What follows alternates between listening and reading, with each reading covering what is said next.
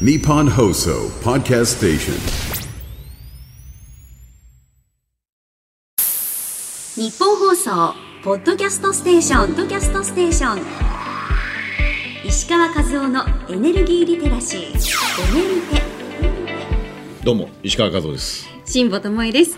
石川和夫のエネルギーリテラシー。この番組は政策アナリストの石川和夫が暮らしに欠かせないエネルギー問題に焦点を当てさまざまなデータや専門家の視点をもとに歪んだ情報を正していくリテラシー向上番組です。リテラシー、はい。さっき検索したんですよ。調べたんですか？読む能力書く能力。はい。なんか元はそういうことなんですね。なんかリテラシーってあんま使わない？ってことうーん。なんかこうちゃんとリテラシーはあった方がいいなみたいな認識はありますけどなんか詳しく調べたことがなくてあとはなんかある分野に関する知識を理解して活用する能力っていう意味あもそういう意味もある。はい。リテラシーにはあるようで。というわけであの石川和夫のエネルギーリテラシーということでございまして皆さん一つあのこれからエネルギーについて深く掘り下げていってまさにリテラシーってさっき言ったばっかなんだけどはい。これを私自身も強めていきたいと思いますちなみにこれ番組を始めるに至ったこのはい。思いみたいなところっていうのはどういうところなんですか？あもともともともとっていうかもう古く遡るとですねもう今からそうね数えると378年前向こうも昔大学に行ってましてね、はい。その時にねそのね資源だとかエネルギーだとかっていう学問に一応いたんですよ。一応じゃないです別よに希望したわけじゃないの。え？しょうがなくそこに入っちゃったの、本当ですか、うん、で当時ねそういう学部っていうのはまあ学科なんですけど、資源開発工学科という学科がありましてね、はい。あの私がいた大学にそこはね割とこう点数のあんまり高くないやつらが そこに行くような時だったのよ、はい。で僕もその仲間だったんだけどその仲間ちがまあそこにそう言ったんですけども人生ってのは何があるか分かんない、今あるのはそのおかげ。あそしたらさそれってね、ーはいこれ皆さん内緒ここだけですよ、あのね学閥ってあるのよ。学閥聞きますね学閥ってあってね、はい。そのあれってものすごい威力があってそこのなんとか学部資源開発工学科っていう学科今はもうその名前はないんですけどその学科にいると必ず年に1年1人か2人は当時の通産省今の経済産業省に必ず入れたの。そう。だって僕さ大学の卒卒業する年ね。はい。普通就職活動ってこうしてて、まあ、僕は国家公務員だった,、ええ。だったんでその時には公務員試験受けるじゃないですか。試験を受けて合格した人が面接に行くんですよそれぞれの役所に、はい。っていう順番だと思うでしょ皆さん、全然違うんですよ。えそうじゃないの。うちの大学の場合はもう試験受ける前に決まってるの。へえ。それでその僕は当時通産省ね。はい。通産省から「ないないない」ってをもらってて何て言われたかっていうと「石川君試験通ってくださいね」って言われた。そう試験は人事院っていう役所の試験だすごいそうなの。ですねすごいんじゃないよ。いい加減なの。いやいやいやいや。でもそのおかげで今ある。なので日本のこのいい加減な公務員制度本当に私は感謝してるんですよ。まあこういう話なんだけれど。ことはないですよ、はいあそうですかでもやっぱりそその分野をちょっと改めてこう掘り下げてっていう、そういうことですはい、はいことですはね。はい、さあ、えー石川和夫のエネルギーリテラシー略してエネリテ。この番組は毎週土曜朝8時に日本放送ポッドキャストステーションで配信されるほか、番組公式 YouTube でもスタジオの様子を交えてお楽しみいただけます。えさらに重要なポイントをまとめた記事を日本放送ニュースオンラインで配信。聞いて、見て、読んで、あなたのリテラシー向上にお役立てください。メールもお待ちしております。メールは、エネアットマーク 1242.com アルファベット小文字で ene アットマーク 1242.com です。番組公式の旧ツイッター X のアカウントはエネルギーリテラシーで検索してください。ハッシュタグはエネリテになります。日本放送ポッドキャストステーション。日本放送ポッドキャストステーション。石川和夫のエネルギーリテラシー。エネリテ。今回のエネリテ注目するテーマはこちらです。電気料金国の補助はいつまで？イスラエル情勢の影響は？去年2月のロシアによるウクライナ侵攻後天然ガスなどのエネルギー価格が上昇。電気料金は最も高いところでおよそ2割から3割上がり平均モデル世帯で3000円以上負担が増えた地域も。そこで国は電気料金の一部補助を決定。今年9月で終了予定だった期限を年内いっぱいまで延長し年明け以降も継続する案が出ています。イスラエルとハマスの軍事衝突が勃発する中電気料金の行方はどうなるのでしょうか今回のゲストはキヤノングローバル戦略研究所研究主幹の杉山大志さんですよろしくお願いしますよろしくお願いしますよろしくお願いします。はい。まあ杉山さん電気料金高い高いって言われてて私もそう思ってるんですけれどこれどう思われますかね？まああの本来あるべき姿からするとね、今ずいぶん電気料金高いなと思うんですよね。で。まあ、高い理由、まあ、いくつかあるんですけど、まあ、一つは原子力発電で、あのまあ、原子力発電っていうのはあの1回建ててしまったら安いし、まあ、それに他のあの火力発電所とかと比べてもまあ遜色ない十分安い電源であると。でかつてあの菅直人政権の時はですね、あの日本は原子力50%ぐらいまで比率を上げようということを言っていたわけです。震災の前ね。震災の前、でまあその通りに進んでいれば電気料金上がるってことはなかっただろうと、まあ、これはまあ間違いないですよね。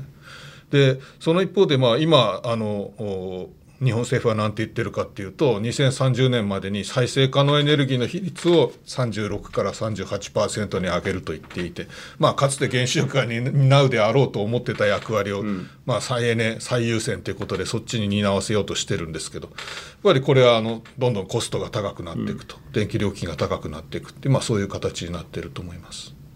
そうだからまあ原子力に代わって再生エネルギーっていうふうにふね思う人はあそうかと思うかもしれませんけどまあ私からしたら無理ですな。それはどうしてかというと一つだけね面白い指標があってこれは資源エネルギー庁のホームページに書いてあってまああれ役所のホームページなんて面白くもなんともないもんだから誰も行かないんだけど私はそういうの好きだから毎日見てるんですけどね あのね原子力大型原子力発電所の1基はだいたい100万キロワットという出力規模なんですね出力規模なんですけど同じこの100万キロワットの出力規模を出すために太陽光パネルをどのぐらい敷き詰めなきゃいけないかというと東京の JR の山手線一周なんですよ。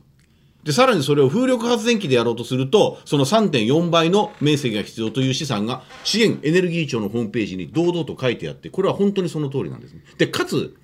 太陽光っていうのは太陽が出てる時しか発電してくれないので日が暮れたり曇ったりなんかすると稼働率稼働が低くなっちゃって夜は全然発電しないのでそもそも稼働率が低いと。だから同じ100万キロワットで比べる意味はほとんどないんだけれども稼働率でいうと太陽光は圧倒的に低いし原子力は24時間つけっぱなし電源なので圧倒的に強いと。いうことからするとあの原子力は日本の国では安いんですけどこれが杉山さんなかなか原発は高いとかなんとか言うやつがいっぱいいて本当信じてもらえないんですよねこれ。みんな高いって言うじゃん。反対派の人は。ね。反対派の人はね。あの電気料金がこう下がらないということなんですけれどもまあ正確に言うとあの電気料金あの下がるとか上がるっていうのはどこと比較するかということだと思うんですけどそのロシア・ウクライナ戦争とかコロナとか最近あってそれの前と比較してもちろん上がってるんだけれども僕はこれちょっと杉山さんと今日議論したいのはどこと比べてっていうことを考えると僕は実はもうちょっと遡ってですねやっぱり2011年のあの震災による原子力発電所の事故ありましたね福島第一で。あれの前と比較しなきゃなんないと。いうふうに僕は思ってるんです。なぜかっていうとあのね杉山さんあれあの原発事故の後日本の場合まあしょうがないかもしれないけど原発が全部止ま一瞬止まっちゃったと。それでまあ関西電力とか九州電力は再稼働は始まったけれども東日本では全然動いてなくて今ずっと電気料金が高止まりしてでその高止まりしているところにコロナが来てその反動コロナ明けましたねとで反動で上がり局面のところにロシア、ウクライナがボーンと来てと。で、まあ直近では、どこまで影響あるかまだちょっと判明しませんが、イスラエルとハマスがあんな風になっているということなんですけど、僕自身はやっぱりもう2011年だから、今からもう12年前かな。12年前から比べてどうかってやらなきゃいけないんですけど、杉山さんはその電気料金、もう結構高いなっていう感触をお持ちだと思うんですけど、このこれまでのこの推移、どんなふうにご覧になってるか。あのおっしゃるように、まあ、2011年って、まあ、その時点で捉えてもいいんですけど、うん、私はあの本来あるべき姿に比べて随分高いという、まあ、それを問題視したいですよね。まあ、あの本来あるべきところっていうのは、まあ、本当は原子力発電所っていうのは稼働している状態、うん、でそれに比べれば今、まあ、あのかなり止まってしまっているので、まあ、あの原子力発電所っていうのはまあ、燃料はウランですけどそのウランの値段っていうのは安いのであの1回作ったらですねあの発電所建てたらもうそれ、もうフルに回さないともったいないわけですよ。あの燃料燃料は本当に安いんですからね、だからあの、まあ、それが止まってきたっていうのが止まった状態でまだその再稼働できていないところがたくさんあるって、これがまあ一つ大きな理由ですよね。であと2つ大きな理由があって、はいはい、まあ、1つがあの再生可能エネルギーですね、太陽光発電と、まあ、太陽光発電がこれまで主だったんですけど、まあ、それを大量に導入するということをやったと。うん、でまあ、それはあの当然コストには跳ね返ってくるので、まあ、それをあの家計で今負担している、まあ、これが2つ目ですよね。で3つ目そのこれはあの本来あるべき姿、まあ、不可抗力的なところもあるんだけれども、まあ、あのガスの値段やあの石炭の値段っていうのが国際的にすごく高,、ねはい、高くなってしまっていると。でまあこれはまああのまあ、ウクライナで戦争が起きて、うん、でもうロシアのガスを買わないといったヨーロッパがですね今度世界中でそのガスを買いあさってそれだけで足りないから石炭も実は買いあさってそれで世界中の石炭やガスの価格がものすごく跳ね上がってしまったと、まあ、その影響を受けてあの日本のあの火力発電のあのコストも上がってる、うん、まあ、3つ大きな理由があって、まあ、原子力は本当はこれ頑張って日本再稼働させればねなんとかなる話だし、うん、再生可能エネルギーもそんなコスト電気料金がそんなに上がるようなところまで入れる必要が本当にあるのかってことですよね。まあ、あの化石燃料に関してはねこれこれまで実は割と日本はうまくやっていてあのヨーロッパはですねもっとガスの価格の高騰の影響とかひどく受けたんですけど、まあ、日本はですね、まあ、あのガスだけじゃなくて石炭も持っていたっていうこととあとその割と契約をですねあの長期的にして、うん、あの安定した価格であの長期的にあの化石燃料を調達するっていうことをやってきたんですよね。うん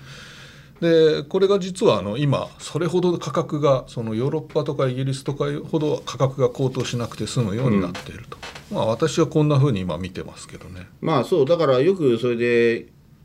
もう原発事故以降ですね。まあその前から原子力っていうのはいろいろね反対派の人とかそういう政治イデオロギーでもってこう脊髄反射的に原発なんてとかいう人がいたんだけどこれがまあ311の事故でもってそれがまあ増幅したというかね、うん、その影響でもって日本っていうのはその僕の見方だとむしろ現場の技術的な安全性がどうのこうのっていうのはほとんど関係なくてそういう政治的なもうプロパガンダっていうかまあ特にまあそんなこと言ったらこのラジオ番組もマスコミっちゃマスコミの一部なんだけれどもこういう私とね辛坊さんがやってるのはこういう真面目な本当にごくちゃんとしたマスコミじゃなくてそうじゃないろくでもないやつがいっぱいこういるわけでこれ流して大丈夫だよね、はい、そう。これでそういうようなところにやっぱり僕はすみません思うのはこの技術的な問題中よりはねむしろそういうね風評だとかね、うん、そのなんていうそれにこう政治家がね、まあ、小選挙区制だからっていうのもあるんですけどこう勝てないと。なんかビビリンチョみたいなものがあるなと思う。っていうのはねこれ原発事故でもって福島第一原発2011年3月に起きたんですけどあれで、まあ、日本中の原子力発電所がこう止まっちゃったんですよね、うん、まあ、ももっと言うと止められちゃったんですよ、うん、えー、ところが人類って原発事故って3つ経験してて、近いところだと福島第一日本。でその前が1986年旧ソ連今でいうとこのウクライナのチェルノブイリ。でその前が1979年のスリーマイル島。だけどそのアメリカのスリーマイル島の事故と旧ソ連のウクライナのあのチェルノブイリの時って事故路はさすがに止めたけど他動いてるし、まして他の原発まで止めたなんてこんなアホみたいなことはやってないんですよね。だからこういうのってなんか日本独特の、なんつうの？あのやっぱ僕は政治が弱っちいんじゃねえかなと思うんですけど杉山さんどう見てます？こういう。まあそう政治ですよねであのリスクゼロを求めるようなことをね、うん、今その、やってるわけですよね。その少しでもなんかあの地震で事故が起きるとしたらどうかとか、まあ、それから少しでもなんかそのめったに来ないような津波が来た時に本当に大丈夫なのかっていうのでそういうことをね検討するのはいいんですけどあくまで技術的にやらなきゃいけないですよね。あのそういう事故が起きて何か問題が起きるっていうことは、うん、その確率的に十分少ないというふうに判断されればそれはあのきちんと発電してそれがあの国民のためになるんだったらそれはまあじゃあ発電しましょうと。うん。うん。でそういう判断を本当はしなきゃいけないのになんかあのこれこれこれこれこれこれの場合はどうするんだっていうなんかこの無理難題が出てきてでそれがですね本当にそんなことが起きうるのかっていうその確率的なところは全く無視してやってるっていうのが今の状態ですよね。うん、特にやっぱりその震災2011年に震災の事故が起きて当時はまあ民主党政権であの時の総理大臣菅直人総理だったんですけどあの人が結局あの人とか言っちゃっていいのかな？あの方がんちょっと言い直しますけどね。あの方がまあ総理大臣で必須陸になっちゃって原子力をと止め方が2つあって1つはですね政治的に止めたってのが1個あったんですよ。これがね中部電力の浜岡原子力発電所ね、杉山さんも覚えてらっしゃると思いますけどあれあの一国の総理大臣がですよ一企業のプラントを止めちゃったんですよね。あれすごかったよね。てかひどかったよねあれ。アメリカだったらねあの企業が国を訴訟ねでやるとかやり返すんですけど、日本ってそういうことないですよね。そうやるね。なんか後で敵撃たれんじゃないかみたいなねあの江戸長崎ってまあそんなことは普通ないんですけどなんかそういうことでやっぱり日本の財界と政界っていうのはそういうところでお互いなんかあうんのなんか変な癒着じゃないけどそういう妙な理解のし合いし合ってたなっていう気は僕するしあと他の原発はですね実はあの定期検査まで動いてたんですよね。で定期検査まで動いてその定期検査で止めるんですけど止めた後に再稼働しなくなっちゃったっていうことなんですよね。でこれやっぱりやこれもねちょっと僕は杉山さんとお話議論したいのはですねあれ福島の事故って地震があって全部原子力止まったわけじゃないですか、でその後津波が来てその原子力発電所の燃料を冷やしとかなきゃいけないんだけどその冷やしとくための非常用電源っていうのがあってそれが津波で壊れちゃったと。だから燃料を冷やす機能がなくなっちゃったんで燃料がブカブカブカブカブカブカいって核爆発ではないんですよ。水素爆発までしちゃってそれでまあ放射能が飛び散っちゃったみたいな、まあ、こんなことだったんですけど、さっき杉山さんもおっしゃったその規制がこう結構なんかあのあの手この手いろいろやってくるっていうのは一つおかしいなと思うのは活断層ってあるじゃないですか、あれ活断層がその各原子力発電所の実はあるんじゃないかみたいなこうイチャモンつけられてで活断層がこう動く動かないみたいな話になったんだけどあれ活断層って福島の事故と何の関係もないよね。ないですね。だからあれでなんで止めたのとかっていうなんであれで止まってんのっていう根本的な津波が来てその電源がみんななくなるということがないようにすれば、まあ、基本はいいはずですよね。うん、非常用電源ね、ええ。そうそう。でそれで今日本の原子力発電所行くとどこもなんかすごい堤防を作って、で非常用電源っていうのももういくつもいくつもねあの作って、まあ、あのそういう電源が喪失っていう福島の時みたいなことは起きないっていうのはもうそれはもうかなり徹底してやってるわけですよね。だからまあもう再稼働してであと他にその問題があるんだったらそれはこう運転しながらね、検討してあの対策を打っていけばいいわけで。まああのこう万万万が一こんなことが起きたらどうするんだみたいな話を延々とやってたらねそそんなことやってたら飛行機も飛ばせないし車も走れないしあの今日ここまで歩いても来れなかったはず。歩いてきたんですか？俺ね電車で来たんだけどね。あそれも危ない、でもね本当そうなんですよね。これが起きたらどうするかっていうのをその原子力発電所だけのことをみんな言ってて僕からしたら火力発電所だってトラブルはあるし水力発電所だって日本は大丈夫だけどこの間あの中国でなんか決壊してでだいぶ多くの人が流されちゃったみたいなことがあったんですけどそういうことには、まあ、まるで話題に上らずになんかこう原子力だけこういじめっ子のようになってあの東日本大震災の時の津波だって本当は亡くなった方というのは多くの方は津波で、えー飲まれてしまった。私の実は知り合いでもそういう方がいておそらく今もご遺体は上がってないですよね。でそういう人がたくさんいてだけど原子力発電所のあの事故では誰も知らなかったと。にもかかわらずまあ相手が東京電力とあとまあその後ろに日本政府がいてこういじめの対象のような形でずっとあるので今までなんかとっちめられてるっていうふうになんかそんなふうに私は思いたいっていう。だからそれとあとやっぱりあれじゃない杉山さん。原子力規制委員会だよね。まああれがどうしようもないっていうかなんかこう独立性独立性って言ってるんですけどだけどあれ選んだのは国なんで人事権は最終的には政府にあるわけであの原子力規制委員会の悪口言う人ってあんまり悪口っていうか原子力規制委員会をこう批判する人ってあんまりいないじゃないですかなんかメディアでも、杉山さんそうかもしれないけど、うん。まあ僕も割とそうかもしれないけど。あそこをきちんと的確に批評なり論評しないと動かないような気がしますけどね。どう思われます？原子力規制委員会という組織は。まあねあのその菅直人さんがさ最初作った時にあの簡単に原子力発電所を動かせない仕組みを作ったというふうに豪語しておられて基本そのまま変わってないですよね。今やってることはやっぱり、あの万万一こんなことあったらどうなんですかみたいなことを言ってそれの対応させるってことを延々とやっていてね、そのまあもう確率的に見たらこのぐらいのところでもう十分リスク対あの対策できてるから再稼働するという判断を全然しないですよね。さらにあのまあ、テロ対策っていうのをね今あの特に原子力発電所徹底してやらされてて、まあ、あの飛行機で突っ込んできたらどうするんだとかっていうことをやってる、まあ、それ詳しいことっていうのは結構あの秘密の情報なんで外にはわからないんですけどただね原子力発電所だけ一点豪華でテロ対策して一体何の意味があるのかっていうことでそう思いますよ。日本のインフラっていっぱいあるわけですよ。うんエネルギーだって石油のインフラもあるしガスのインフラもあるし送電線もあるしね、うん、変電所もあるし。テロリストの目から見たらですよ他にイージーターゲットがいっぱいあるのに、うん、なんでそのもうすでにテロ対策やってる原子力発電所をしかも元から建物の中に入ってこう、うん、あの格納容器ねこうでっかい鉄の容器の中に入ってて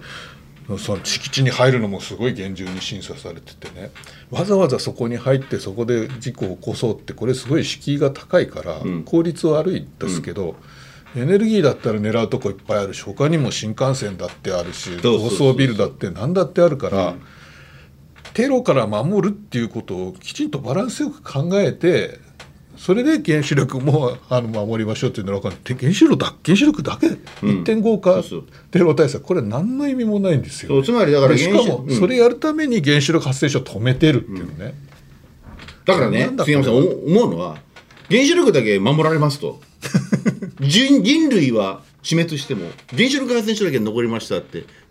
意味ねえじゃんみたいな。でもそういう事態あと僕はちょっと原子力規制委員会に対してもの申したいしいろいろ言ってるんですけれどもあの今、テロ対策って杉山さんおっしゃいましたけど、テロ対策作るのに、原子力規制委員会のあのメンバーでは逆に不安ですよね。もし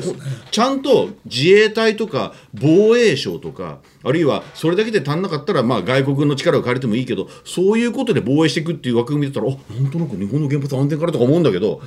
こう言っちゃなんですけど、あの皆さんも原子力規制委員会のですね5人の委員の先生のあの検索して引いてみてください。それぞれご専門があります。それ立派な方だと思います。だけど、テロ対策の人は一人もいません。そういう方々が合議制で決めたテロ対策を本当にいいと思うのかっていうと、私は思わないし、それに対して全く何も言わないこの政治家とか、日本政府の官僚の人たちは一体何者なのかなって思ったりなんか、するっちゅう、もうこれだけで15分過ぎちゃったから、本当は再生エネルギーのことも喋んなきゃいけないんですけども、だけど、なんかおかしいよね、これ、決める人がだってふさわしくないよね。ねでだってね、それでテロ対策って言って、原子力発電所止めてるじゃないですか。でねじゃあそれで国はどうなってますかっていうと今そのイランとかイスラエルでこうなんか戦争始まるかもしれないそしたら石油の供給とか止まるかもしれないって言ったら、日本は石油今9割以上ね中東から輸入してるわけですよ。そしたらじゃあ日本のエネルギーどうするって言った時に原子力発電所が稼働していれば少なくとも日本の電気の3割はあの原子力発電所が供給してくれていてでしかも1回燃料がこうこう装着されていればですね1年以上あの、いざという時だったらもっと長い間こう発電を続けてくれるわけですよね。でこれってすごい大事じゃないですか。いざ石油とかガスとかこう入ってこなくなるよっていうそういうことが起きた時に。そしたら国の安全保障全体で見たらもう速やかに再稼働した方が実はいいのかもしれなくてね。まんまん万が一こんなテロが原子力発電所に対してあったらどうこうだから止めとくっていう判断ってね本当に国の安全のためですかってこういう視点で多分そのおっしゃる規制委員会の人って全く考えてないです。よ、ね、なのでまあしかしそれでも立場があってね原子力規制委員会大事故があってそのために我々やってるんですっておそらく心の底で思ってる人ばっかりだと思うんですよ。実際には真面目な方々なので。だから僕が申し上げたいのはあの審査はずっとしていいと。もうね、安全審査もずーっとやっていいから、電気だけ作らせろと。もう本当。発電だけさせろっていうことよ。つまりね、発電をずっとしてない原発が今多くなっちゃって、2011年に入社した社員さんで、今もう12年目でベテランの原子力発電所の職員さんは発電したことないこれ技術の伝承やばいと僕は思うんですよだから次に再稼働する時って全く新設のプラントを稼働する時と同じでそれは別にいいんですよ。新設のプラントを稼働する時と同じっていうのはいいんだけどそういうことをまた一個一個上げ足取るやつが必ず出てくるんですよ再稼働する時に。なので僕はあの何よく言ってるのは審査中に稼働しろと。もう審査中稼働だと。だって実際そういうプラントいっぱいあるもんね。火力なんてね、うん、だからそういうところ。あとねもう一つ。あの震災後に疑うべきはまず原子力規制委員会というその当時の政権が作ったその安全の審査団体これが実はふさわしくないんじゃないかということで疑うという、まあ、疑うというかまあダメですよはっきり言って2個目、えー再生可能エネルギーなんですけどこれは本当はですね震災の前からこの再生エネルギー今の買い取り制度をやるっていうのは決まってたんですけどたまたまそれが法律が閣議決定された日の6時間後に東日本大震災が来たんですよね。これ多くの人知らないんですよ。原発事故が起きたから再エネを増やしましょうなんていうことじゃなくて原子力発電所の事故のずーっと前から今の買い取り制度の法律案が検討されていてこれが政府決定されたのは2011年3月11日の午前中なんです。これ杉山さん意外と知られてないんだよね。ですねええただしおかしくなったのは値段決めの時なんですよ買い取る価格これがもう世界的ぶっちぎりのバカみたいなバブル価格でこれは杉山さんがよく批判している特に太陽光ね。これが今僕も電気料金ちょうど昨日かな？先月のの伝票を見た時にうちもう2000円弱ですよ。再エネ賦課金杉山さんちどのくらい見てない最近。見てない。見てない。でも統計的には高いっちゃうのは紙で来なくなったじゃないですか。でネットで毎月こうクリックして自分で見るなんてことしないしね。俺してるんだけどそれは珍しい。リテラシーが高い。再エネはどうですか？このこれまでの推移見て。再エネ再エネをだからいや僕は再エネを大量導入するために、まあそのね全量買い取り制度でもって、えー買ってそれでまあ負担、今すごい2022年度の負担額って2.7兆円ですよね。国全体でね。これ国民1人当たりで割ると2万円なんですよね。だから3人世帯だったら年間6万円その再生可能エネルギー賦課金って負担してるっていうことで。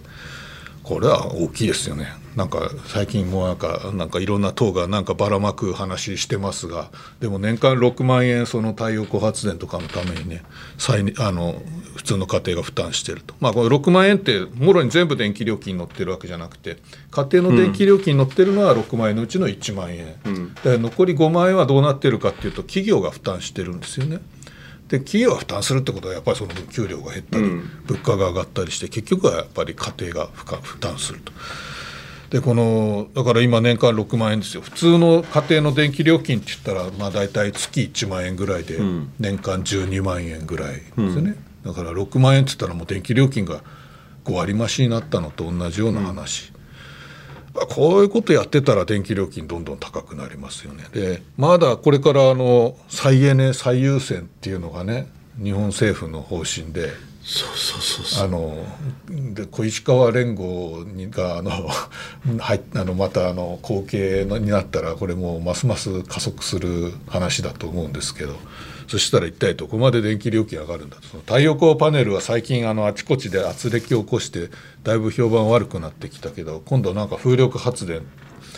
で風力発電も陸上に建てるとこれなんかあの景観に問題があるとかってこれでじゃあそうどうするかって言ったら今度洋上風力っていうんですけど海の上にね。ね。うん。でこれまたお金がかかるんですよ。これまたみんなあの国民が負担するってことになるとどんどんどんどん電気料金上がる一方ですよね。でもねこうやって今ね杉山さんも解説してくれましたけど年間何兆円っていうのをつぎ込むような制度というのが震災の翌年の2012年に始まったわけですね。それで今、えー相当今年も2023年度も、えー、全ての買取価格を合計すると4兆円超えるんですね。4兆円という数字を言っても多分なら俺はあかんねっていうようなことそういう声が大きいと思うんですが私は常々言うのは消費税に換算すると消費税率1%で大体2兆5000から6000億ぐらいなんですよ。まあ、景気によって多少変動があるんですけど、消費税収1%で、まあ、2.5兆円としましょう。そうすると4兆円の買取価格となっちゃうと、もうこれ1.8%ぐらいになっちゃうと。大体この国はね、安倍政権の時ですけど、5から8に3ポイント上げるときにギャーギャー言って、でさらに8から10に上げるときにギャーギャー言って、選挙何回もやってるんですよ。ね、消費税率2%上げるときにもギャースかギャースか言ってですよ。ね。にもかかわらず何の選挙も通らずに何の何？洗礼も選挙の洗礼も受けずにこの再生エネルギーに対してはそんだけ取られてるっていうことが知られてない。っていうのがこれはもう震災後のこのエネルギー政策の2つ目の僕はあの大欠陥だと思うしあれだけど再エネ最優先ってやめてもらいたいですよね。本当に。真面目な話。あれは菅首相でうん小泉大臣河野大臣の時に。小泉環境大臣。ですね。に入ったんですよね。そう河野さんがあの時は内閣特命担当だ。結局規制改革大臣かなんかの時ですかね、確か。そう。再エネ最優先になっちゃってるんですけど。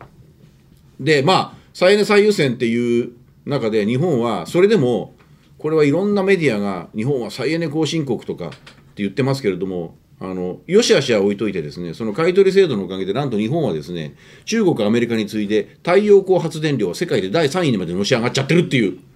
これもまたいろんな人に聞くと「えそうなの?」とか言われて。でよくね杉山さん再エネ後進国だからもっとやれとかっていうどっかの新聞の社説とかよく見るでしょいまだに。だ見ますね。けど全然後進国じゃないよね。ちょっと行き過ぎちゃってると僕は思うんだけど。まああの導入量で言えばねだけどみんな中国製ですけどね今ね。パネルね。うん。その意味ではあの先進国ではないでしょうね。で今杉山さん言ったら結構重要で太陽光エネルギー自体は日本国産なんですよ国内で取れるから。だけどそれを太陽エネルギーをつまりまあ電気に変えるパネルっていうのはあるわけよ、まあ、うちの屋根にもついてるんだけど。うちのは国産、まあ、それは置いといてそのほとんどが中国製ということで結局中国に太陽光の何？そういうものを握られちゃってるだから結構日中関係っていう政治で見ると危なくないですかっう今ねことですよね世界の太陽光パネルの生産量のまあ8割以上は中国で、大体半分ぐらいはしかも新疆ウイグル自治区で製何らか製造されてるの間違いなくてまあ新疆ウイグル自治区っていうと人権の話っていうのはよく出てきますよね。だからアメリカはそれ輸入禁止にしてるんですよ。今税関で止めちゃってあのそういうもう企業名指定してそこのパネルは輸入しませんってやってる。で止まってるパネルどうなってるのかなと思うと実は日本が買ってるような気がするんですけどね、それ日本は安いから買うんですか中国、うん、だから結局僕は思うにただ一つ僕は見失っちゃいけないと思ってるのはそのこれだからいかにも中国が悪いっていうふうに思う言う人がいっぱいいるんですけどそこは僕はそうじゃなくてもともと日本は京セラにしてもパナソニックにしてもパネルを豊富に、ね、供給しててね世界でもいいものを供給してたんですよ。ところがこの太陽光バブルが始まってから安い方に安い方にどんどんどんどん流れちゃってそうするとどうしても中国に価格競争で勝てないので日本人の多くの投資家もバイヤーも中国のパネルを優先的に買っていってその結果日本のメーカーが駆逐されちゃったということなので僕から言わせると多少高くても日本国産買えばと。でそれを買えばとか言ったって無理なんでまあ僕なんかがすると規制した方がいいと思う。もう日本国産に限る。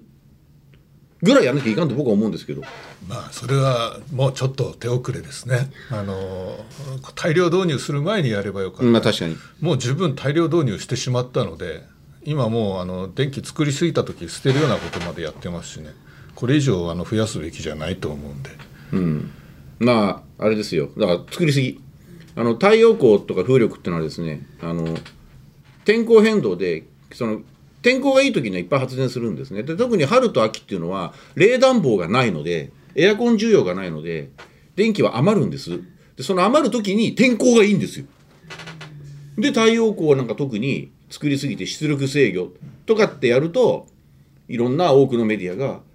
その例えば九州だったら今九州は原発再稼働してるんでね玄海と仙台っていう2つの発電所が再稼働してるので九州で太陽光を捨てるのは原発があるせいだとかっていうことを言われちゃってでこっちからするとそれはおめえ勝手に作りすぎたおめえが悪いんだろとこういうことなんですけれども再生エネルギーにすごく傾斜したその原発が悪いとかなんとかってあれひどいよね。もうもうねめちゃくちゃですよね。大体太陽光発電って太陽が照ってない時は発電しないからいくら太陽光発電を立てても火力発電所や原子力発電所は必要なんですよ。だから本質的に二重投資になっちゃうんですよね太陽光発電ってね。まあよくそうやって太陽光の出力制御で出力を余るから出力制御だっていうとひどいとか言うんだけどあの皆さんここで一つ。火力発電所は日々刻々いつでもあの出力制御してますので需要に応じて変動しているのでよって出力制御しているのは再生エネルギーだけじゃなくて火力は毎日今おそらくこの瞬間もやっているということなのでそういうところをまさにリテラシーリテールにあんまり知らなかったでしょうみたいなことをですね、えー皆さんと一緒にまた一つ再認識しながらやっていきたいなということで杉山さんにあの解説していただきました実はね杉山さんね今日ちょっと意外とローキーなの。本当はねもっとねハイテンションで言うともっと面白いの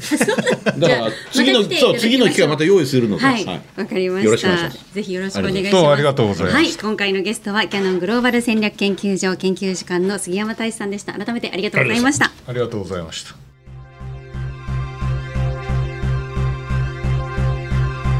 日本放送ポッドキャストステーション。日本放送ポッドキャストステーション川和夫のエネルギーリテラシーエネルテ